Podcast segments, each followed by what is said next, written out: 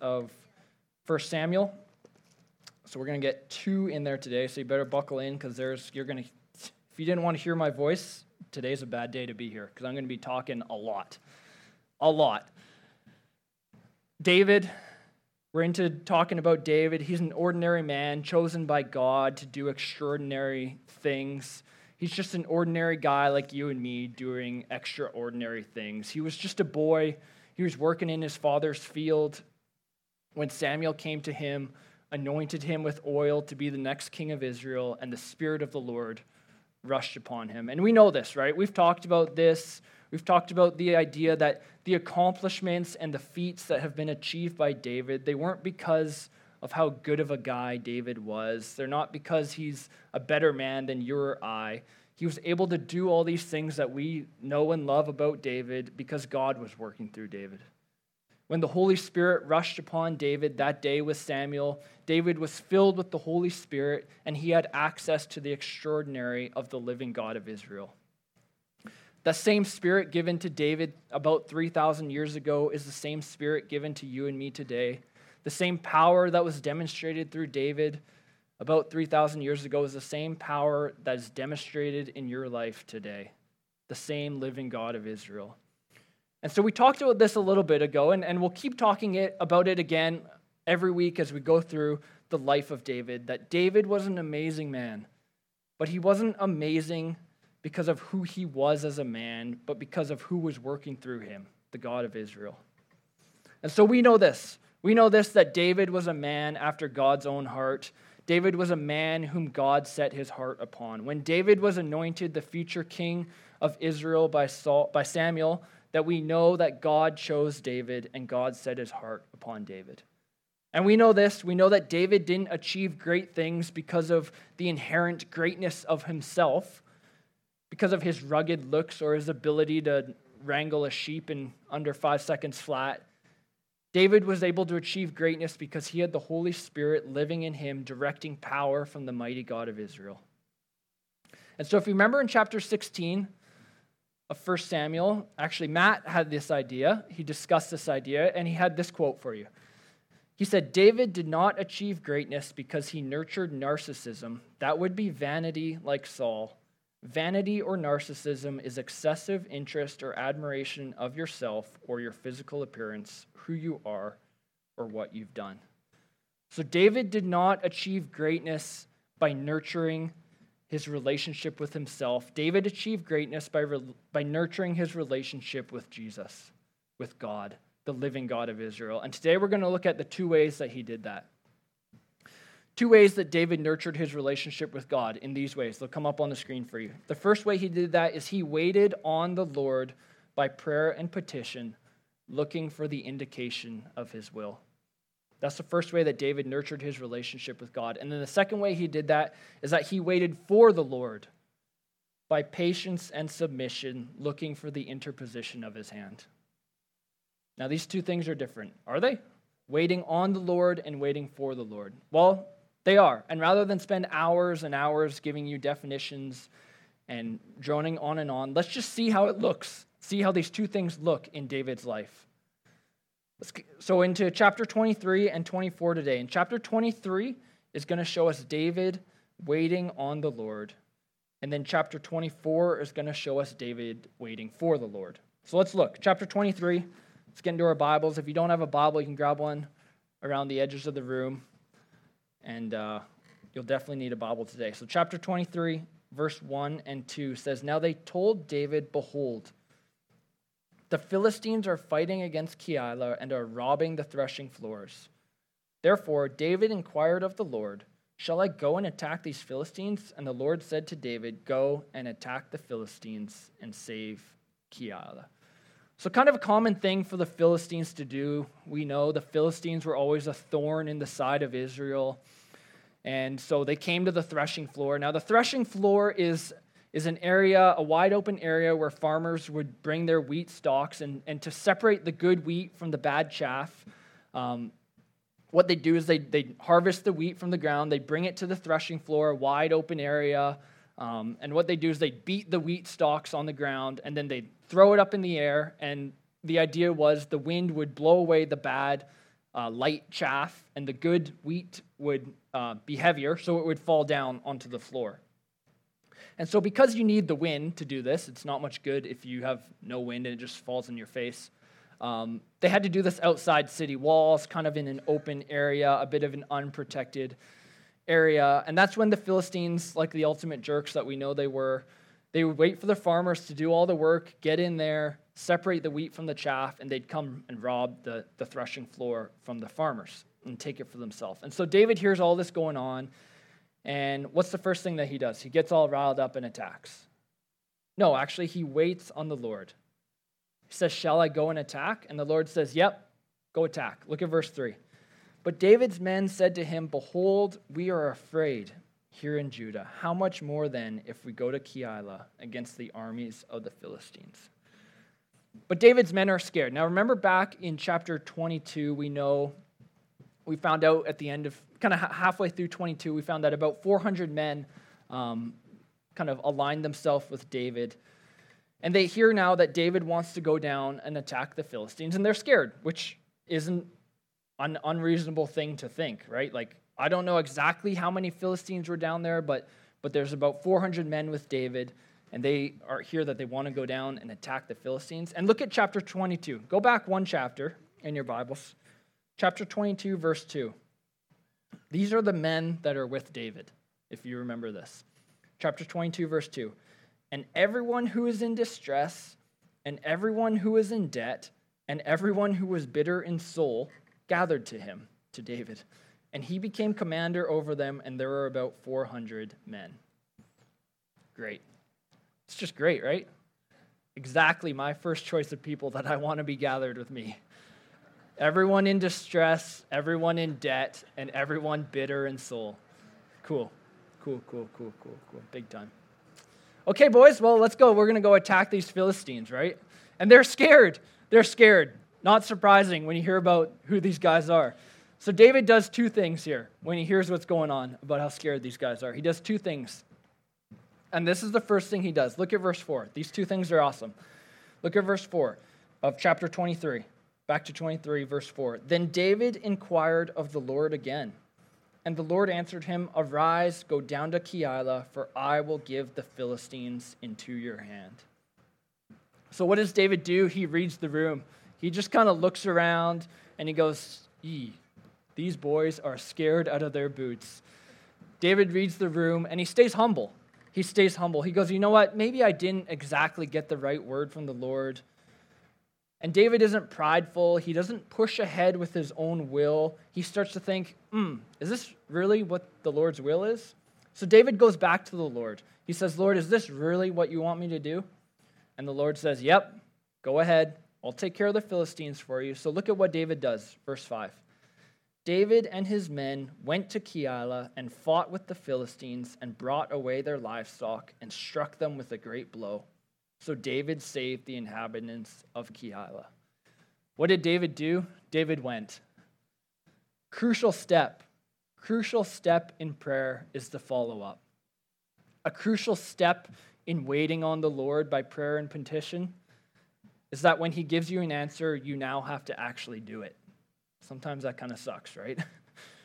you know, I have a list of things. Actually, it's not in here today. It fell out of my Bible, and I'm a little worried I lost it. But I have a list of things normally in the front of my Bible here, um, just important things that I've heard over the years, um, stuff I've jotted down. It's about five or six things. I think I've talked about this before, maybe in years past. And one of the things written on there is this it says, Don't what does it say? Let's see, I've already forgot it. Good thing I've written it down. Hopefully, I haven't lost it. It says, Are you praying about something that God has already given an answer for? And so there's two qualities here blossoming in David as he is on the path to becoming king. The first is this he inquires of the Lord, and he isn't so prideful and he isn't willing to read the room. You know, you can figure out a lot of God's will for you if you just stop, take a moment, look around, see the people that are with you, understand the environment you're in, and ask God for wisdom. And then the second thing David does is that when he gets an answer, he acts. He goes to the Lord, he gets confirmation, and then he does it. And so, a key part of the definition of waiting on the Lord isn't necessarily in the definition, but it's crucially important. Let me read this to you again with my extra little bit. Wait on the Lord by prayer and petition, looking for the indication of his will, brackets, and then be expecting to act. Friends, don't keep praying a prayer that God has already answered for you. Asking for confirmation isn't a bad thing. What David did is not a bad thing at all. In fact, there's many, many instances in the Bible where we see people going back to the Lord for, for confirmation on their prayer. There's nothing wrong with getting a confirmation from God, but when He gives it to you, you be ready to act. One, maybe two confirmations, but when you start looking for 10, 12, 25 confirmations, it's a little excessive. Look at verse 6, chapter 23. When Abiathar, the son of Ahimelech, had fled to David to Keilah, he'd come down with an ephod in his hand. Now it was told Saul that David had come to Keilah, and Saul said, God has given him into my hand, for he has shut himself in by entering a town that has gates and bars. And Saul summoned all the people to war to go down to Keilah to besiege David and his men. Verse 9 David knew that Saul was plotting harm against him, and he said to Abiathar the priest, Bring the ephod here. So remember last week we saw Saul uh, kill, we saw Saul actually have Doeg kill 85 people. We had Saul asked, told Doeg to kill 85 people who wore the linen ephod and kill every man, woman, child, and animal in the city of Nob, which is called the city of priests. Because why? They helped David. But one escaped. One escaped. His name was Abiathar, and to David he brought an ephod. Now, what's an ephod? Well, the ephod was a garment uh, worn by priests during that day. The book of Exodus actually directly outlines what it's supposed to be and what it looks like. So let's just take a quick look. Exodus 28, verse 6. I think it'll come up on your screen, so don't worry about turning there. It's going to be quick. They shall make the ephod of gold, of blue, and of purple and scarlet yarns, and of fine twined linen, skillfully worked. It shall have two shoulder pieces attached to its two edges, so that it may be joined together. And the skillfully woven band on it shall be made like it, and be of one piece with it, of gold, blue, purple, and scarlet yarns, and fine twined linen. So on the ephod that the priest would wear, uh, there'd be two onyx stones on it and engraved with the 12 names of Israel, six names on one onyx stone, six names on another onyx stone. And they'd fasten those two stones to the shoulder pieces of this garment. And then on top of that garment, they'd wear a breastpiece. There's called the breastpiece of judgment. And it was made out of pure gold, and it was adorned with all sorts of precious stones, which 12 precious stones represented the 12 tribes of Israel. And then in the breastpiece of judgment, there'd be uh, pockets, two couple pockets, and there'd be two stones that they'd keep in that breastpiece of judgment. It's called the Urim and the Thummim. Confusing words. And so the Urim and the Thummim are a little bit mysterious to us about what exactly they are um, what exactly they're made out of, but we do know this that they would use the Urim and the Thummim to sort of cast lots. Um, and they sort of inquire of the Lord. And so this is particularly important to David because, as we know, he's a man who eagerly waits on the Lord and looks for direction. And so now he has the Urim and the Thummim um, brought to him, and he can inquire of the Lord easier. And now we don't know exactly how it worked. The Bible doesn't exactly tell us how the Urim and the Thummim work, but we can kind of decipher from context clues that they would basically ask a question, and then the priest would either, I mean, who really knows? He'd reach into the pocket maybe, and whatever one he'd pull out would be the answer, or maybe they'd throw them, and however they would land would be the answer. Um, eh, you know, who really knows the exact specifics of how it works? But you know what the great thing is about that? Is that we don't really need to know how it works. Because I assure you, if we did know, we would, like the humans we are, come up with all sorts of weird rituals, uh, you know, kind of Ouija board it and think that the Lord's talking to us, whatever, you know, come up with all these weird routines to simulate the Urim and the Thummim, and rather than just simply asking Jesus for wisdom and guidance. Do you know that Jesus said in the book of John, Until now you have not asked for anything in my name? Ask and you will receive, and your joy will be complete. Did you know that the Bible says, Do not let this book of the law depart from your mouth? Meditate on it day and night, then you will be prosperous and successful. Or did you know that the Bible says in Philippians, Do not be anxious about anything, but in everything by prayer and petition with thanksgiving, present your requests to God, and the peace of God, which transcends all understanding, will guard your hearts and minds in Christ Jesus. Friends, we don't need the Urim and the Thummim anymore because we have the Holy Spirit indwelling in us guiding us, helping us, listening to us, telling us what Jesus wants. Listen to what Jesus said before he whoop, went right up into heaven to sit at the right hand of God. He said this Jesus said, I still have much to tell you, but you cannot yet bear to hear it. However, when the Spirit of truth comes, he will guide you into all truth, for he will not speak on his own, but he will speak what he hears, and he will declare to you what is to come. Friends, we don't need the Urim and the Thummim anymore because we have the Holy Spirit indwelling in us, guiding us, leading us to all truth. Look at verse 10, chapter 23, as David continues to wait on the Lord. Then David said, O Lord, the God of Israel, your servant has surely heard that Saul seeks to come to Keilah to destroy the city on my account. Will the men of Keilah surrender me into his hand? Will Saul come down as your servant has heard? O Lord, the God of Israel, please tell your servant. And the Lord said, He will come down. Then David said, Will the men of Keilah surrender me and my men into the hand of Saul? And the Lord said, They will surrender you. Then David and his men, who were about 600, arose and departed from Keilah, and they went wherever they could go.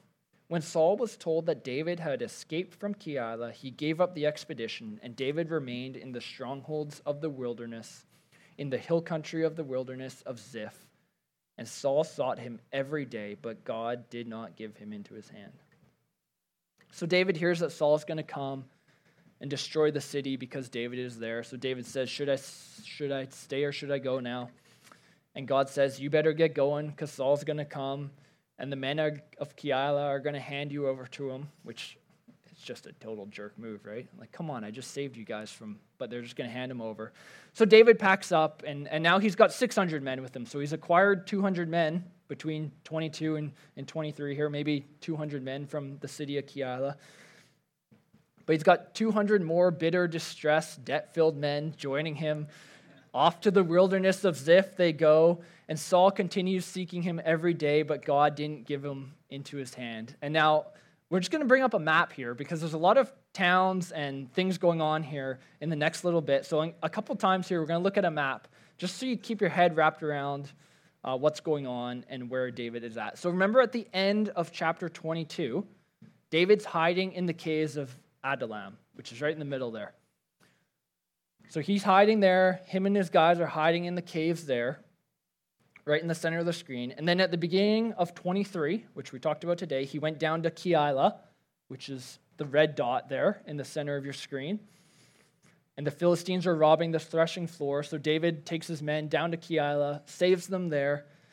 And then Saul is going to come and get him at Keilah. So they pack up and they go down to the wilderness of Ziph, which is your green dot there, kind of in that area. And so that's where David is at right now, uh, midway through chapter 23. And so that just gives you kind of an idea. There's the Dead Sea, Mediterranean Sea on the left there. Um, kind of get your head around where exactly they're going. Adullam to Keilah, now they're down in the wilderness of Ziph. So let's look at verse 15, back to the Bible. And our boy Jonathan comes back. Oh, we love Jonathan, don't we? Here comes Jonathan, verse 15 of chapter 23. David saw that Saul had come out to seek his life. David was in the wilderness of Ziph at Horesh. And Jonathan, Saul's son, rose and went to David at Horesh and strengthened his hand in God. And he said to him, Do not fear, for the hand of Saul my father shall not find you. You shall be king over Israel, and I shall be next to you. Saul my father also knows this. And the two of them made a covenant before the Lord. David remained at Horesh, and Jonathan went home. So David's in the wilderness of Ziph. If you remember on that map, it's right in the center it's a hot, dusty, arid wilderness with nothing but caves and dirt. He's got 600 bitter, debt filled men, distressed that he's got to look after. I, I, it only mentions the men. Maybe there's women and children with him too that he's kind of in charge of. To get the point, this is not a nice place to be for David right now.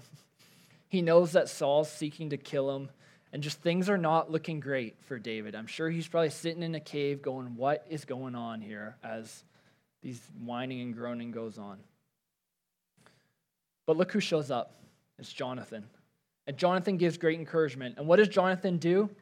Well, at the end of verse 16, it says he strengthened his hand in God. And what a great friend that is. You know, that, that oftentimes as friends, I'm going to be honest, and I'm a little, my general life is a little pessimistic, just as my general personality. And so you might not agree with this, but I'm going to say this to you in general, as friends, let's be honest, you can't really fix other friends' problems. People come to you with problems, and you just really, at the end of the day, can't do anything about it. You just can't do anything. You just sit there and listen. And people have issues and problems, and you think you're doing something worthwhile, but let me tell you, you're not. There's nothing you can really do to fix the problem. You know, and I really think the generalization that men like to be fixers, I think is true. I like to fix things. People come to me with problems, and I say, Well, I'll tell you what to do. Now go do it. And I think I'm fixing things. But the reality is, I suck at fixing things. What do, like, what do I know? I'm a 30 year old guy. I, what do I know about fixing things? Got plumbing problem? I can take care of that. Anything else, I'm done for. But you know what I can do? There's one thing I can do. I can strengthen you in the Lord. I can be like Jonathan and say, Don't have fear. God is with you. Don't have fear because I'm with you. I can't fix what's going on, but hey, you're not in this alone. The situation you're in, you aren't alone. Friends, maybe males specifically, I don't know. If you want to be a better friend, don't try and fix people's problems, strengthen them in the Lord. Just say, hey, you don't have to be fearful about the situation you're in. Listen to Isaiah 41:10. It says, "Do not fear, for I am with you. Do not be dismayed, for I am your God. I will strengthen you and help you. I will uphold you with my righteous hand." A word about Romans, verse chapter 8, 32 says, He who did not spare his own son, but gave him up for us all how will he not also, along with him, graciously give us all things? You know, maybe today you feel like you're in the wilderness. You're kind of like David. You got bitter people around you. You feel, maybe you feel fearful or anxious, feel worried. You know, I, I'm not going to try and fix your issue this morning, but I'm going to try and do this for you. I'm going to try and strengthen you in the Lord. Listen to 1 Peter 3:18, "For Christ died for sins once for all, the righteous for the unrighteous to bring you to God. He was put to death in the body but made alive in the spirit." You know, the Bible tells us that the wages of sin is death, but the free gift of God is eternal life in Christ Jesus. The Bible tells us that if you confess with your mouth that Jesus is Lord and believe in your heart that God raised him from the dead, then you will be saved. For it's with your heart that you believe and are justified, and it's with your mouth that you confess and are saved. Friends, take heart today. Take heart, be strengthened. You're a man, you're a woman after God's own heart. Jesus said this in the book of John. He said, My sheep hear my voice, and I know them, and they follow me. I give them eternal life, and they will never perish, and no one will snatch them out of my hand. My Father, who's given them to me, is greater than all, and no one is able to snatch them out of the Father's hand. Friends, he who began a good work in you today will continue it until completion at the day of Jesus Christ. Amen. Amen.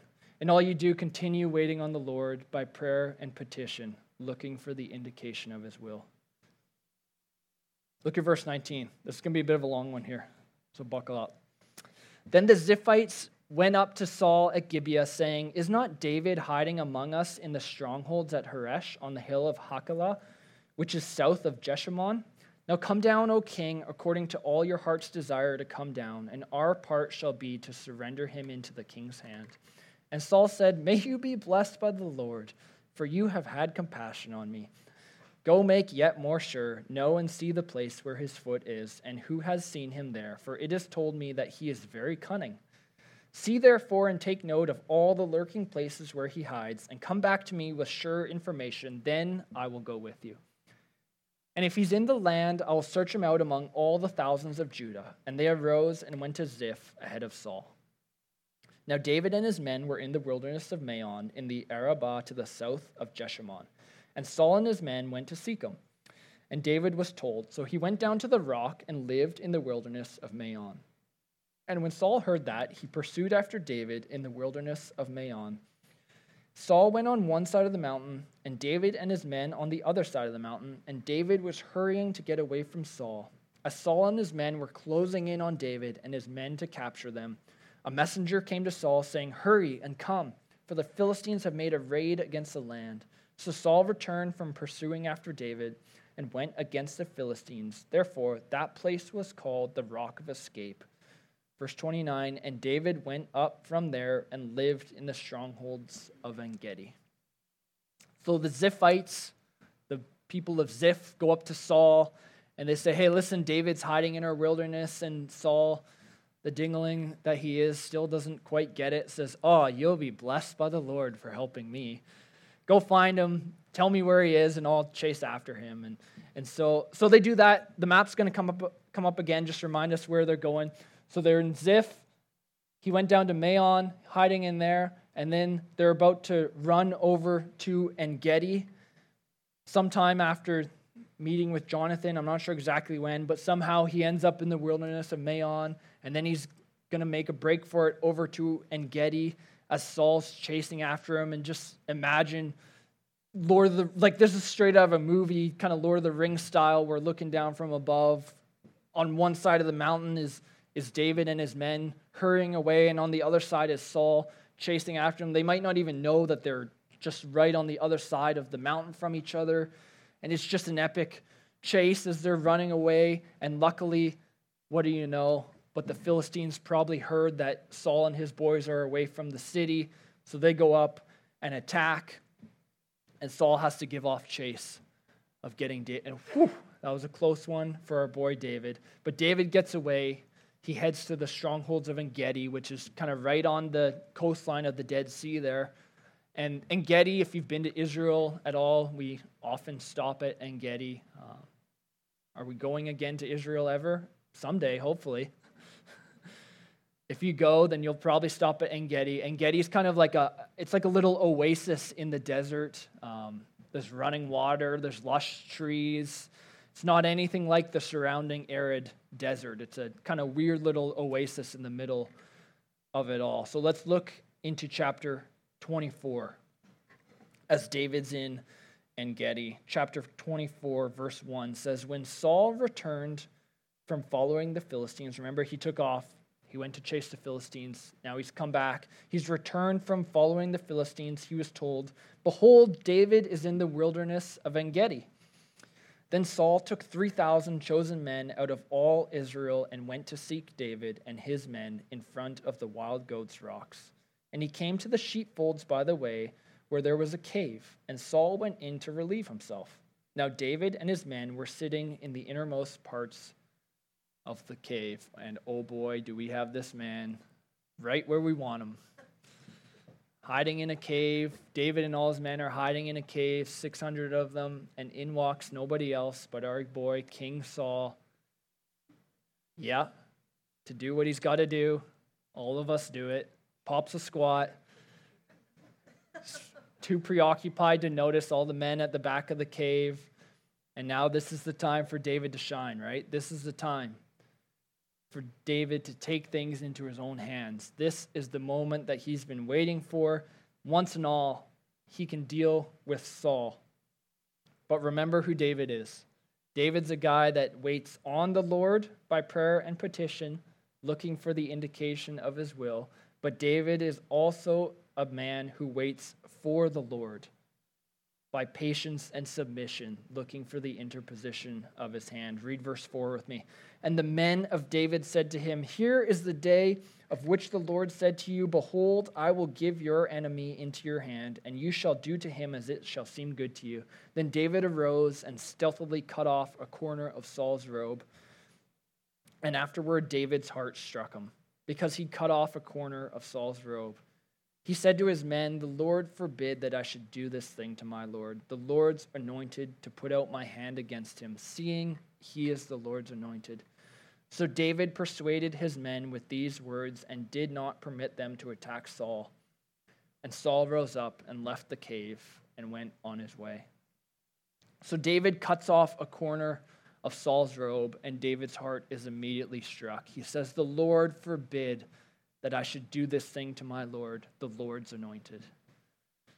Put out my hand against him, seeing he is the Lord's anointed. And now, this could be a hard thing for us to understand a little bit in our culture, our day and age the idea of honor and respect. You know, we live in a time where we shout it from a rooftop. Um, you know, you must earn my respect and I'll give no man respect until he proves it to me. But the thing about God's kingdom is that it works a little bit differently. Because in God's kingdom, we submit respect and authority because God says so. Here's a great example. A great example is our church. Our senior pastor, Matt. We recognize that he has a specific gifting and calling from God to lead and shepherd his people, and to that we submit authority and guidance. Or here's another example for you in marriage in a marriage relationship, the Bible says, wives submit to your husbands and husbands love to your wives. It doesn't say, doesn't say wives submit to your husbands as long as he puts the laundry in the hamper every day. I'm not talking out of experience. He doesn't say wives love your husbands as long as he doesn't steal the blankets every night and you wake up cold at 2 in the morning. It's not what it says. It says in a God covenant, a God anointed marriage covenant, wives submit to your husbands, and husbands love your wives. And that's what strikes David here. He realizes that though Saul has sought time and time and again to kill him, to destroy him, Saul is still currently the anointed king from the Lord, and David persuades his men not to kill Saul either. Let's keep going. Verse 8. Afterward, David also arose and went out of the cave and called after Saul, My lord the king. And when Saul looked behind him, David bowed with his face to the earth and paid homage. And David said to Saul, Why do you listen to the words of men who say, Behold, David seeks your harm? Behold, this day your eyes have seen how the Lord gave you today into my hand in the cave. And some told me to kill you, but I spared you. I said, I will not put out my hand against my Lord for he is the Lord's anointed. See, my father, see the corner of your robe in my hand, for by the fact that I cut off the corner of your robe and did not kill you, you may know and see that there is no wrong or treason in my hands. I have not sinned against you, though you hunt my life to take it. May the Lord judge between me and you. May the Lord avenge me against you, but my hand shall not be against you. As the proverb of the ancients says, out of the wicked comes wickedness, but my hand shall not be against you. After whom has the king of Israel come out? After whom do you pursue? After a dead dog, after a flea. May the Lord therefore be judge and give sentence between me and you, and see to it and plead my cause, and deliver me from your hand. Patience and submission before the Lord, a right view of himself David knows that God has made a promise to him, and David knows God will take care of him in his patience and submission. And he says to Saul, May the Lord judge between me and you. May the Lord avenge me against you, but my hand will not be against you. Do you know the time period between when, when, when Samuel anointed David to be king and when David actually became king was about 15 years? 15 years is a long time, friends. I can barely go 15 minutes without wondering what's going on with the Lord. But David is a man who waited for the Lord. A promise was made to David, and David knew that the Lord would follow through on his time, not on the time of David. How easy it would have been in that moment in the cave to just take a spear and drive it right through the back of Saul's head. He could have, you know, I'll just kill him now. I'll take care of it all, and it'll be finally my time to shine but he doesn't do it. Rather, David waits for the Lord with patience and submission. Let's look at 16. right to the end. As soon as David had finished speaking these words to Saul, Saul said, Is this your voice, my son David? And Saul lifted up his voice and wept. He said to David, You are more righteous than I, for you have repaid me good, whereas I have repaid you evil. And you have declared this day how you have dealt well with me, and that you did not kill me when the Lord put me in your hands. For if a man finds his enemy, will he let him go away safe? So may the Lord reward you with good for what you have done to me this day. And now, behold, I know that you shall surely be king, and that the kingdom of Israel shall be established in your hand. Swear to me, therefore, by the Lord, that you will not cut off my offspring after me, and that you will not destroy my name out of my father's house. Verse 22 And David swore this to Saul. Then Saul went home, but David and his men went up to the stronghold. So Saul, in a large, vivacious act, starts crying and shouting and lifting up his voice. Oh, how righteous you are, David.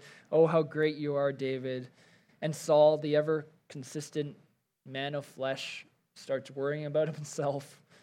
Says, Swear to me that you won't kill me or my offspring. And David agrees. You know, Saul, the ever fleshly man, he brings out the crocodile tears, and at the end of the day, he only really kind of seems worried about himself and, and his issues. And so Saul goes home, but where does David go? He doesn't go home. David goes back to the stronghold, and I like to think maybe the Lord helped him out here, maybe he was a little bit wise. He recognized that this emotion wasn't exactly leading to repentance.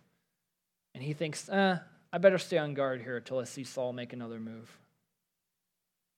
And so David is unique He's an amazing person in the Bible. We know that God has set his heart upon David and David cho- and chose David to be the next king.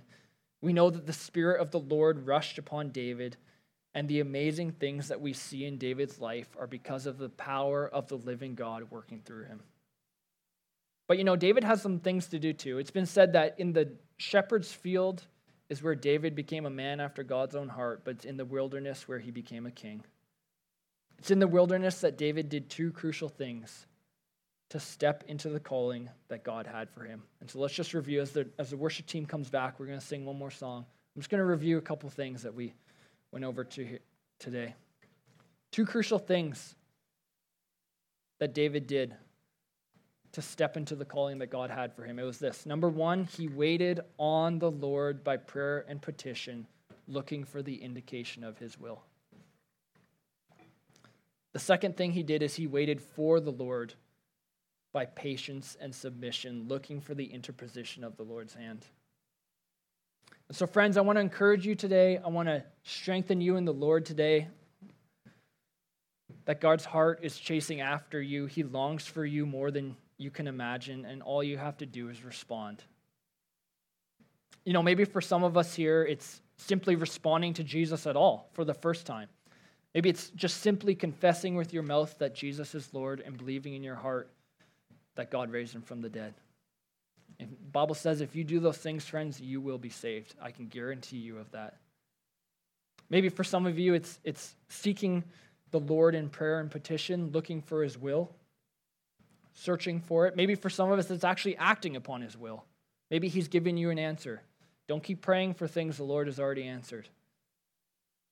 Maybe for some of us, it's simply being patient, being submissive to what the Lord wants. You know, the amazing thing about David is that God chose David. God chose to set his heart upon David. And in return, David decided to nurture that relationship. He didn't nurture the narcissism of himself. And so I want to encourage you with one final thing to nurture your relationship with Christ this week. Make it a priority. Is Christ at the center of your life? How's your daily Bible reading going? Not good? Read one chapter a day. How's your prayer life going? Not good? Well, we got prayer tonight at 7 here. Spend five minutes in prayer a day. How's your fellowship with other believers going? Not good? Well, we got a lot going on in the church this week prayer, soccer, a lot of opportunity to spend fellowship with each other. Are you one of those people that is like, oh, great, I got two hours. My church, my Christian life is two hours a week. If you ever share the good news of Jesus Christ, I want to encourage you. be sharing the good news of Jesus. Nurture your relationship with Christ this week. Let's pray as we'll sing one more song.